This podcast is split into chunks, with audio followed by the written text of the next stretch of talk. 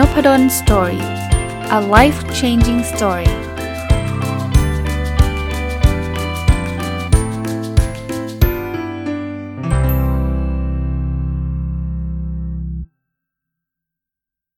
วัสดีครับ ยินดีต้อนรับเข้าสู่น p ดลสตอรี่พอดแคสต์แล้วก็วันศุกร์นะครับ ยินดีต้อนรับเข้าสู่รายการ MBA Weekly นะครับ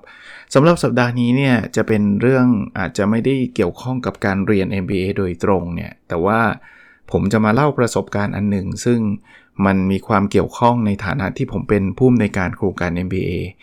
ถ้าใครติดตามนพดลสตอรี่มาตลอดเนี่ย ก็น่าจะคุ้นเคยกับคำว่า OKR หรือ Objective and Key Result ซึ่งเมื่อ 2 ปีที่แล้วนะครับ ได้เริ่มทำรายการประจำติดกันมา 2 ปีทุกสัปดาห์นะครับ คราวนี้เนี่ยพอผมมา มาเป็นผู้อำนวยการโครงการ MBA ตั้งแต่ต้นปีวันที่ 1 มกราเลยนะครับ2 2566 คือปีนี้เนี่ยแน่นอนครับ ผมเป็นคนที่พูดถึงเรื่อง OKR เป็นที่ปรึกษาให้กับหลากหลายองค์กรในการใช้ OKR เนี่ยทำวิจัยก็ทำเรื่องนี้เนี่ยผมก็หยิบเอาเครื่องมือนี้เนี่ยมาใช้กับโครงการ MBA ทันทีที่ผมได้รับตำแหน่ง คราวนี้เวลามันผ่านไปประมาณสัก 6 7 เดือนแล้วเนี่ยอยากจะมาเล่าประสบการณ์ในการบริหารจัดการองค์กรอย่าง MBA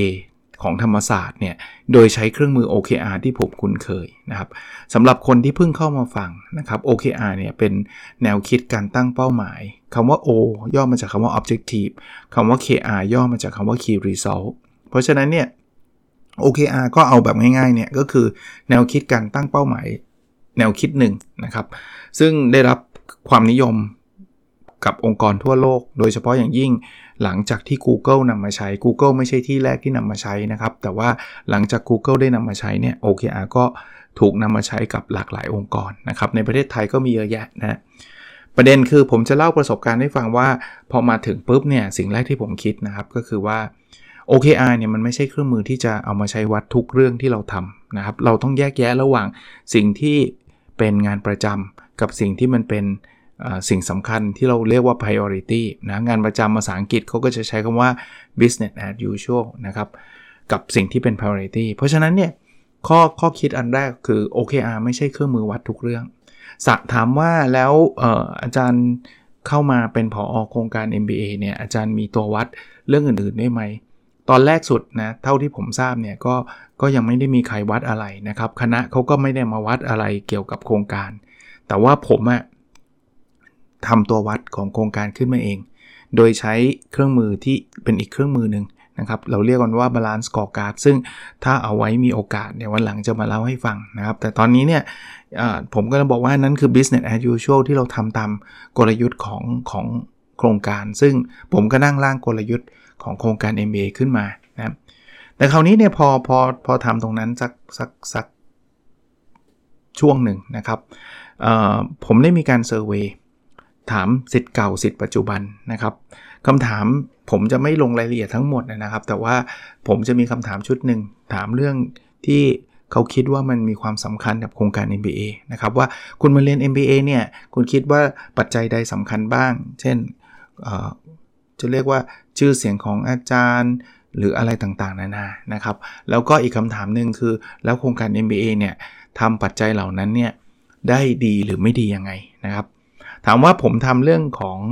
เซอร์เวยเรื่องขอความคิดเห็นเรื่องความสำคัญกับเรื่อง performance ของโครงการนะว่าโครงการทำได้ดีไม่ดียังไงเนี่ย เพราะว่าผมอยากที่จะดูดู 4 สิ่งนะครับ4 4แคตตากรีหรือ 4 กลุ่มงานนะงานกลุ่มแรกคือสิ่งที่เราทำได้ดีมาก แล้วนักศึกษาและก็สิทธิ์เก่าให้ความสำคัญมาก ยกตัวอย่างเช่น คุณภาพของอาจารย์นะครับ อันนี้คือ นักศึกษาบอกสำคัญมากเลยนะ จะมาเรียน MBA เนี่ยดูคุณภาพของอาจารย์เนี่ยเป็นสิ่งที่สำคัญมาก แล้วโครงการก็ทำเรื่องคุณภาพของอาจารย์เนี่ยได้ดีมากๆนะครับ คือนักศึกษาก็ประเมินว่าธรรมศาสตร์เนี่ยคณาจารย์สุดยอดนะครับคราวนี้มันก็จะมีผมจะไม่ลงรายละเอียดตรงนี้เยอะนะครับ เพราะว่าเดี๋ยวจะไปที่ OKR แต่ว่าเล่าที่มาที่ไป มันก็มีแคตตากรีที่ 2 คือเราทำได้ดีมาก แต่ว่าความสำคัญมันไม่เยอะเท่าไหร่ นักศึกษาอาจจะไม่ค่อยสนใจเรื่องนี้มากนัก อันที่ 3 คือเราทำได้ไม่ค่อยดีเท่าไหร่ และนักศึกษาก็ไม่ได้สนใจเท่าไหร่สิทธิ์เก่าไม่ได้สนใจเท่าไหร่แต่อันสุดท้ายเนี่ยครับคืออันที่ผมจะหยิบยกขึ้นมาก่อนคือ นักศึกษาเห็นว่าเรื่องนี้สำคัญมาก แต่ว่าโครงการยังทำได้ไม่ดีเท่าไหร่นะครับ กลับมานะครับมันยังมีมีมีหลายประเด็น แต่ว่าสำหรับ โครงการ MBA เองเนี่ย เราพบว่าเรามีปัญหาอยู่เรื่องหนึ่ง ซึ่งมันมีความสำคัญกับโครงการมาก คือจำนวนผู้สมัครครับถามว่าทำไมจำนวนผู้สมัครถึงมีความสำคัญ เพราะว่าถ้าโครงการเรามีผู้สมัครน้อยลงเรื่อยๆเรื่อยๆเรื่อยๆเนี่ยวันหนึ่งมันอาจจะต้องปิดโครงการไปเลยก็ได้ถูกไหมฮะเพราะว่าไม่มีคนมาเรียนกับเราแล้วนะครับถามว่าแล้วทำไมคนสมัครน้อยลง มี 2 ปัจจัยหลักๆนะครับ ปัจจัยแรกเป็นปัจจัยที่ทุกที่เจอเหมือนกันหมด คือว่า เราเราเข้าสู่ aging society หรือว่าสังคมผู้สูงอายุอย่างสมบูรณ์เรียบร้อยแล้ว ความหมายคือจำนวนเด็กที่เกิดลดลงนะครับ ลดลงมาเป็น 10 10 ปีแล้ว แล้วก็จำนวนของผู้สูงอายุก็มากขึ้น แต่โครงการ MBA เนี่ยเรารับเด็กที่จบนะครับ ก็แปลว่าจำนวนภูหรือว่าจำนวนประชากรที่จะเข้ามาสู่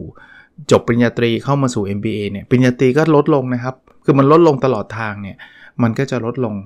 มากขึ้นเรื่อยๆ ประการที่2เนี่ยคือจำนวนโครงการที่เปิดเนี่ยในประเทศไทยก็มีมากมายเต็มไปหมด นี่ไม่นับต่างประเทศนะที่เขามีออนลงออนไลน์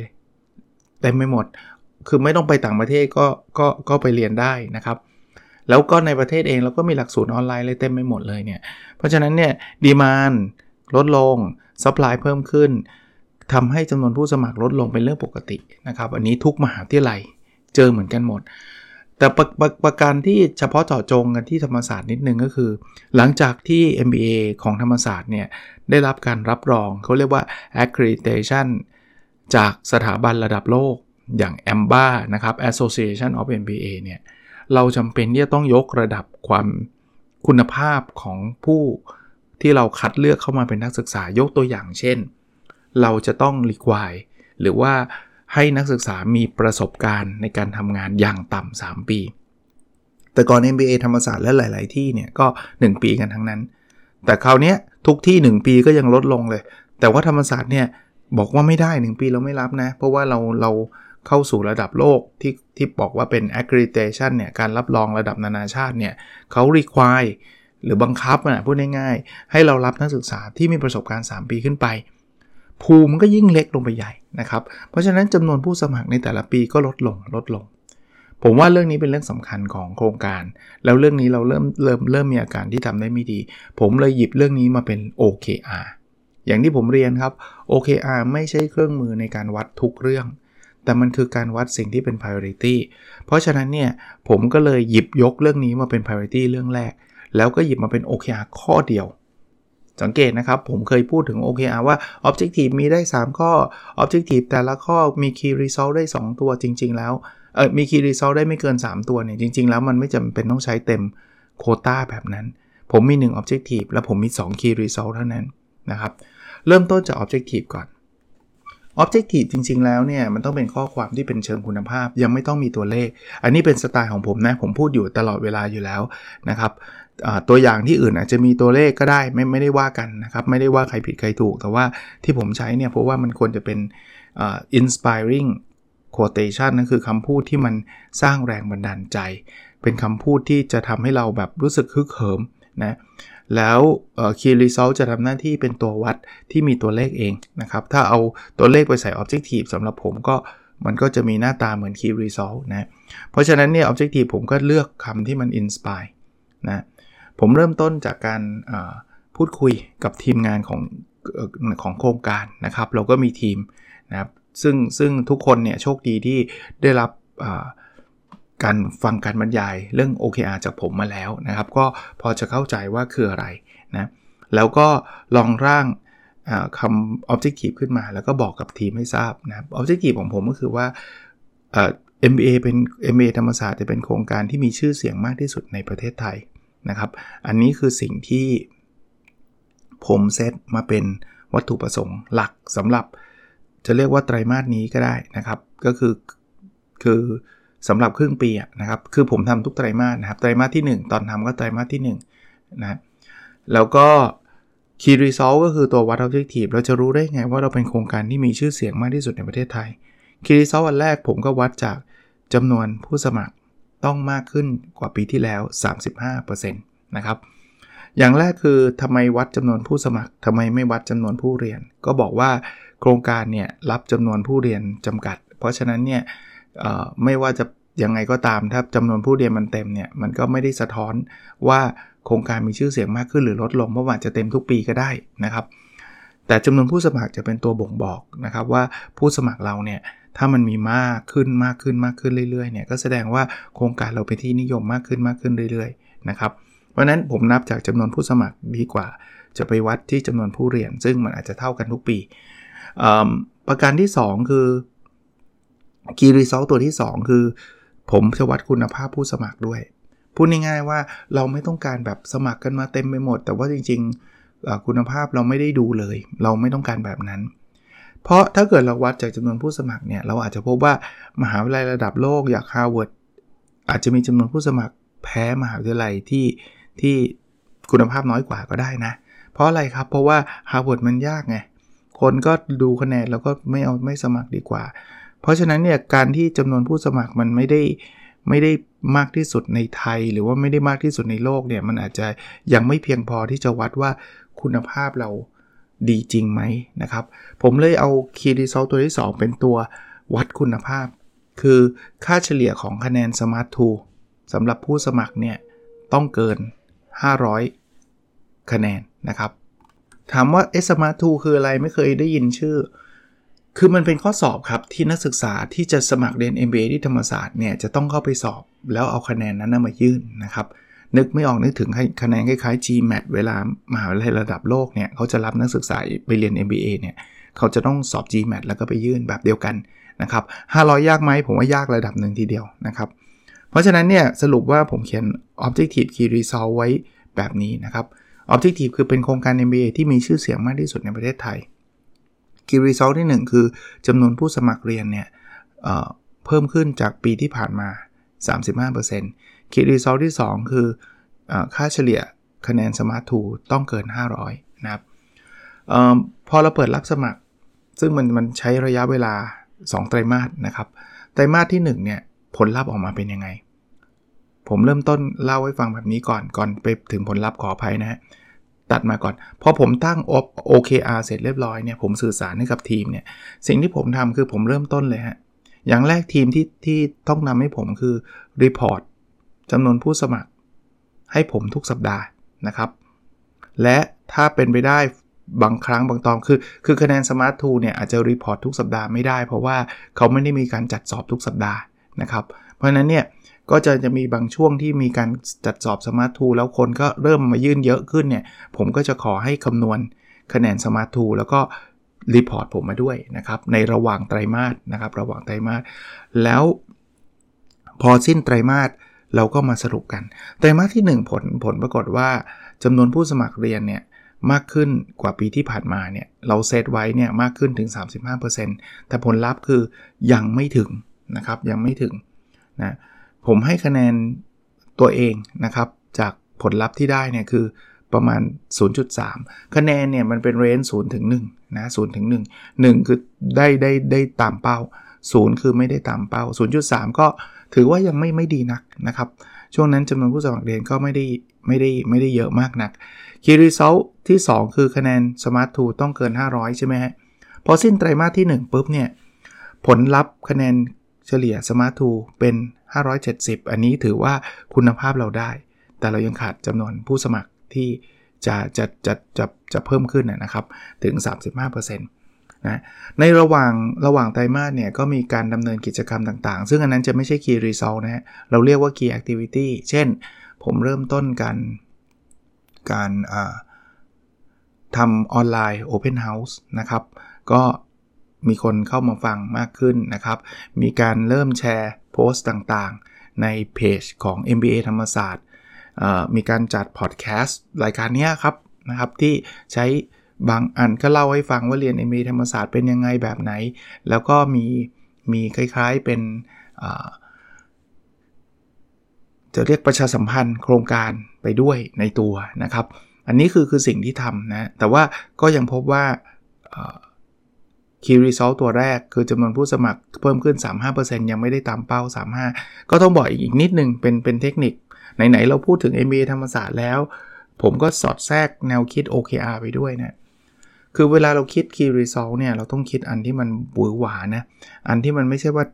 ทำให้ได้เท่าเดิมทำไม่ได้เท่าเดิมไม่รู้จะทำทำไมใช่ไหมไม่รู้จะตั้งเป้าทำไม เพราะนั้นเนี่ยจะตั้งเป้าให้มันยากขึ้นมานะครับ ผมก็คิดว่า 35%ก็น่าจะเป็นเป็นเป้าที่แบบพอจะเป็นไปได้ แต่ในขณะเดียวกันเนี่ยมันก็ท้าทายระดับหนึ่งผมใช้หลักการอะไรทำไมอาจารย์ไม่เอา 40%ไม่เอา 50%ไม่เอา 100%ผมใช้หลักการว่า ผมคิดว่าตัวเลขไหนเนี่ยที่โอกาสสำเร็จเนี่ย50% 50 50อะถ้าถามว่าเพิ่มขึ้น100%เนี่ยผมคิดว่าโอกาสยาก จากจากเหตุจากเหตุผลที่ผมเล่าให้ฟังแล้ว แต่ถ้าบอกว่าเพิ่มขึ้น 5% 10%ผมว่าไม่ไม่ไม่ยากนัก แต่ว่าก็ตอนนั้นก็ก็อึ้งเหมือนกันนะ เพราะว่าต้องเรียกว่าส่วนใหญ่อะมันมีแต่ลดลงนะนี่จะมาเพิ่มขึ้น แต่ผมว่า35%กำลังกำลังมันเนี่ยเออแบบนี้แล้วกัน คราวนี้พอไตรมาสที่หนึ่งเนี่ยเรา เรายังทำได้ไม่สำเร็จนะในไตรมาสที่ 2 ผมตั้งเหมือนเดิมเลย Objective เหมือนเดิมเลยครับ เป็นโครงการ MBA ที่มีชื่อเสียงมากที่สุดในประเทศไทย Key Result ข้อแรกคือจำนวนผู้สมัครเรียนมากมากกว่าปีที่ผ่านมา 35%แล้ว Key Result ที่ 2 คือค่าเฉลี่ยคะแนน Smart 2ต้องเกิน 500 ไตรมาสนี้เป็นไตรมาสที่ผมทำอะไรมากขึ้นจากเดิม คือจากออนไลน์ ที่เราทำนะครับ เราออนไลน์ออนไลน์ orientation อันทีออนไลน์ open house นะครับ open house ก็คือแนะนำโครงการผ่านออนไลน์ ในไตรมาสแรกผมคิดว่าไม่พอ แล้วก็คิดว่าคนอาจจะไม่ได้สะดวกฟังเยอะมากนัก ไตรมาสที่ 2 เนี่ย ผมทำ on site on site คือไปที่ศูนย์ประชุมแห่งชาติเศรษฐกิจนะครับ แล้วก็จัดโครงการ Open House เจอหน้าเจอตาดึงศิษย์เก่าเข้ามานะครับ มีการโปรโมทใน Facebook มากขึ้นนะครับ เขียนบทความเยอะขึ้นนะครับ ในในเพจนพดลอ่าตัวที่เพจ MBA ธรรมศาสตร์นะครับทำพอดแคสต์ผมทำอยู่ตั้งแต่ไตรมาสแรกแล้วยังคงทำต่อไปนะครับไตรมาสที่ 2 สิ่งที่แตกต่างไปอีกก็คือ ผมให้ทางทีมเจ้าหน้าที่เนี่ย report ผมทุกวันนะครับว่าจำนวนผู้สมัครเรียนวันนี้เท่าไหร่เท่าไหร่เท่าไหร่แล้ว เพราะว่าผมอยากจะรู้ว่าโพสต์ที่โพสต์ไปมันมีเอฟเฟกมากน้อยแค่ไหน พอดแคสต์ที่ launch จบไปเนี่ยมันมีเอฟเฟกมากน้อยแค่ไหนนะครับ มีการพูดคุยกับศิษย์เก่า มีการกระจายผ่านช่องทางทางศิษย์เก่าไปด้วยนะครับ ว่า MBA กำลังเปิดรับสมัครนะ แล้วก็ตอนนี้เปิดสอบ Smart II ต่างๆ นานานะครับ ผ่านไตรมาสที่ 2 ไป ผลปรากฏว่าคีรีเซลข้อแรกบรรลุครับ เราได้จำนวนผู้สมัครเรียนเพิ่มขึ้นมากถึงเกือบ 40 น่าจะ 40 กว่าเปอร์เซ็นต์นะครับ ก็ถือว่าได้คะแนนเต็มหนึ่งเลยนะเราคิดว่า 35%ก็ยากแล้วเเข้าใจว่าจำนวนผู้สมัครเรียนก็น่าจะทะลุไปอาจจะ 30 ไปปลายนะครับ แต่แต่ก็ถือว่าทะลุเป้านะครับ ส่วนคะแนน Smart 2ก็เกิน 500 นะครับ มันมีคะแนนเฉลี่ยอยู่ประมาณสัก 500 เซซะว่าประมาณนะ 530 นะครับ ถือว่าทำได้ทั้ง 2 ข้อ ซึ่ง ซึ่งมันก็เป็นผลลัพธ์ที่ผมคิดว่าเป็นผลลัพธ์ที่ที่ดีนะครับ ถ้าผมไม่มีการตั้งเป้าในลักษณะแบบนี้ไม่มี OKR ที่จะทำให้ผมโฟกัส ในเรื่องราวเหล่านี้เนี่ย ผมคิดว่าเราอาจจะรับสมัครได้อย่างเก่งก็ได้เท่าปีที่แล้ว หรืออาจจะแย่กว่านั้นเพราะเทรนด์อย่างที่ผมบอกมันลดลงครับ ทั้งประเทศเนี่ยมันก็จำนวนเด็กมันลดลงอะจำนวนผู้สมัครเนี่ยหลาย ๆ แห่งเท่าที่ผมทราบก็ก็มีจำนวนลดลง แต่ MBA ที่ธรรมศาสตร์เนี่ย ผมผมไม่ได้เคลมว่าเป็นที่ที่เดียวนะ แต่ว่าเราสามารถทำให้จำนวนผู้สมัครเพิ่มขึ้นได้ถึงถึง 30 กว่าเปอร์เซ็นต์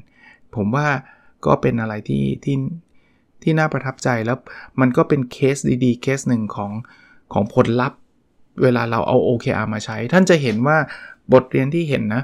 เอ่อคือ OKR รอบแรกก็ยังไม่สำเร็จสำเร็จข้อหนึ่งแต่อีกข้อนึงยังไม่สำเร็จ แต่ว่าเมื่อเราโฟกัสทำอย่างต่อเนื่องเนี่ย แล้วมีการ track อย่างสม่ำเสมออย่างเคสนี้ผม track ทุกวันเลยด้วยซ้ำนะครับ ผมคิดว่ามันมีโอกาสสำเร็จได้นะครับ นี่คือนี่คือ power หรือพลังของ OKR เลยนะสิ้นไตรมาสก็มีกิจกรรมเหมือนเดิมนะครับ ผมจะมี one on one meeting กับทีมเป็นรายบุคคลเลยนะครับออตอนแรกคุยกันเป็นทีมก่อนว่าเราทำ OKR ได้สำเร็จนะครับ มันน่าภูมิใจมากนะ ที่เราสามารถทำตรงนี้ได้สำเร็จ แล้วก็หลังจากนั้นก็มา คุยกันแบบ1ต่อ1คุยกันแบบ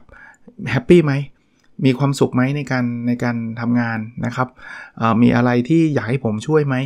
หรือว่าถ้าผมอยากจะแนะนำมีอะไรเพิ่มเติม ที่ที่เราเรียกว่า CFR conversation feedback recognition เนี่ยมามาทำครบครับ เพราะว่าอย่างที่ผมบอกคือ ผมคงไม่ไม่ไปไปเล่าให้กับคนอื่นฟังว่าเครื่องมือดีดีแต่ว่าพอตัวเองเป็นผู้บริหารแล้วกลับไม่ใช้อะนะครับ ผมยังคงใช้อยู่นะครับ อันนี้คือสิ่งที่ผ่านไปนะครับ และสำหรับไตรมาสที่ 3 ตอนนี้เรื่องรับสมัครจบแล้ว OKR ข้อนี้บรรลุเรียบร้อย แล้วเราก็ไม่ได้มีประเด็นอะไรมากมาย ก็หยุด OKR ข้อนี้ไว้ไตรมาสที่ 3 เนี่ย สิ่งที่ผมจะโฟกัสจะเป็นอีกเรื่องหนึ่งที่นักศึกษาและสิทธิ์เก่าเห็นว่าสำคัญมาก แต่เรายังทำได้ไม่ดีมากนัก คือเรื่องของ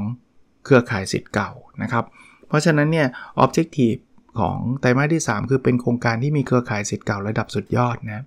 เรายังเรายังไม่มีเครือข่ายสิทธิ์เก่ามากนักสำหรับ MBA ผมเริ่มต้นจากการรวบรวมสิทธิ์เก่า ผมคิดว่าผมจะทำทอล์กนะครับ เป็น MBA ทอล์กแล้วดึงดึงคนที่มีชื่อเสียงเข้ามาฟัง แล้วจะเปิดโอกาสให้สิทธิ์ปัจจุบันและสิทธิ์เก่าเข้าฟัง เป็นการดึงดูด ให้สิทธิ์ปัจจุบันกับสิทธิ์เก่าเข้ามาร่วมเข้ามาตรงนี้ด้วยกันนะครับ คีรีเซลข้อที่ 1 ก็คือมีสิทธิ์เก่า MBA เข้าร่วมโครงการ MBA Talk เนี่ยในไตรมาสนี้เนี่ย300 คน ถ้าผมดึงสิทธิ์เก่าเข้ามาได้สัก 300 คนได้ ผมถือว่าผมประสบความสำเร็จ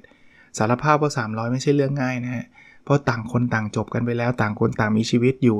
แต่ละแต่ละที่แต่ละแห่งเนี่ยแล้วเราจะรวมเขากลับเข้ามาที่ธรรมศาสตร์เนี่ยไม่ไม่ใช่ไม่ใช่ง่ายๆ แต่ว่า 3 เดือนนี้ผมอยากจะทำให้ได้ Key Result 2 คือผมจะสร้างอันนี้เป็น Activity Based Key Result นะ สร้างระบบแพลตฟอร์ม MBA Alumni Network ให้เสร็จ ตอนนี้ได้คุยกับโปรแกรมเมอร์แล้วก็ยังคุยอยู่นะครับ เพื่อที่จะสร้างระบบนี้ขึ้นมา ก็มี Key Result แค่ 2 ข้อที่อยากจะทำนะ อันนี้คือ Objective Key Result ในรอบถัดไป ผมขอถือโอกาสนี้มาเล่าเรื่องเราเราเหล่านี้ให้ฟังนะครับ เพราะว่าผมคิดว่าเครื่องมืออย่าง OKR เนี่ย มันสามารถใช้ได้แล้วแล้วผมก็ยืนยันในฐานะที่ปรึกษาที่ผมเห็นเคสที่เอาไปใช้แล้วประสบความสำเร็จมากมาย เคยเล่าให้ฟังไปแล้วในรายการ OKR Weekly ซึ่งซึ่งเคยจัดมา 2 ปีที่แล้วนะครับสองเพิ่งเพิ่งเลิกจัดปีนี้เพราะว่ามันมันเริ่มซ้ำแล้วแหละนะครับแต่ว่ากำลังจะบอกว่าผมเคยให้คนองค์กรอื่นทำเป็นที่ปรึกษาแล้วเขาก็ทำสำเร็จ พอผมมาเป็นผู้บริหารองค์กรอย่าง MBA ธรรมศาสตร์เนี่ยผมก็นำมาใช้แล้วมันก็ประสบความสำเร็จ ก็เลยอยากจะมาเล่าอาจจะไม่ไม่ความเกี่ยวเนื่องกับ MBA ในฐานะการเรียน MBA นะแต่ว่านี่คือ เอาเอาถ้าถ้าจะพูดถึงการความเกี่ยวเนื่องคือนี่คือเนื้อหาที่เวลาคุณเรียน MBA ที่ธรรมศาสตร์แล้วคุณได้เรียนอะคุณได้เรียนเครื่องมืออะไรแบบนี้แล้วเอาไปปรับใช้ได้จากคนที่เคยทำจริง อารมณ์คล้ายๆแบบนั้นก็ได้นะครับ แต่ใครที่อยากจะโอเคอาร์คืออะไรแบบไหนเนี่ยก็จะได้เข้าใจนะครับ อันนี้เป็นเป็นรูปแบบที่อยากจะนำมาแชร์ แถมท้ายนิดนึงสำหรับ ใครที่อยากให้ผมเป็นที่ปรึกษานะครับในการใช้ OKR เนี่ยมีโครงการ OKR Fast Track เปิดขึ้นแล้ว ซึ่งลืมทุกทีเลยลืมประชาสัมพันธ์ในเพจทุกทีเลยเนี่ยเดี๋ยวเดี๋ยวคงได้มีโอกาสประชาสัมพันธ์นะครับ แต่ถ้าสนใจ inbox มาในเพจ Nopadol's Story เดี๋ยวจะส่งรายละเอียดไปให้นะครับ โอเคครับ วันนี้คงประมาณนี้ครับ แล้วเราพบกันในสดถัดไปนะครับ สวัสดีครับ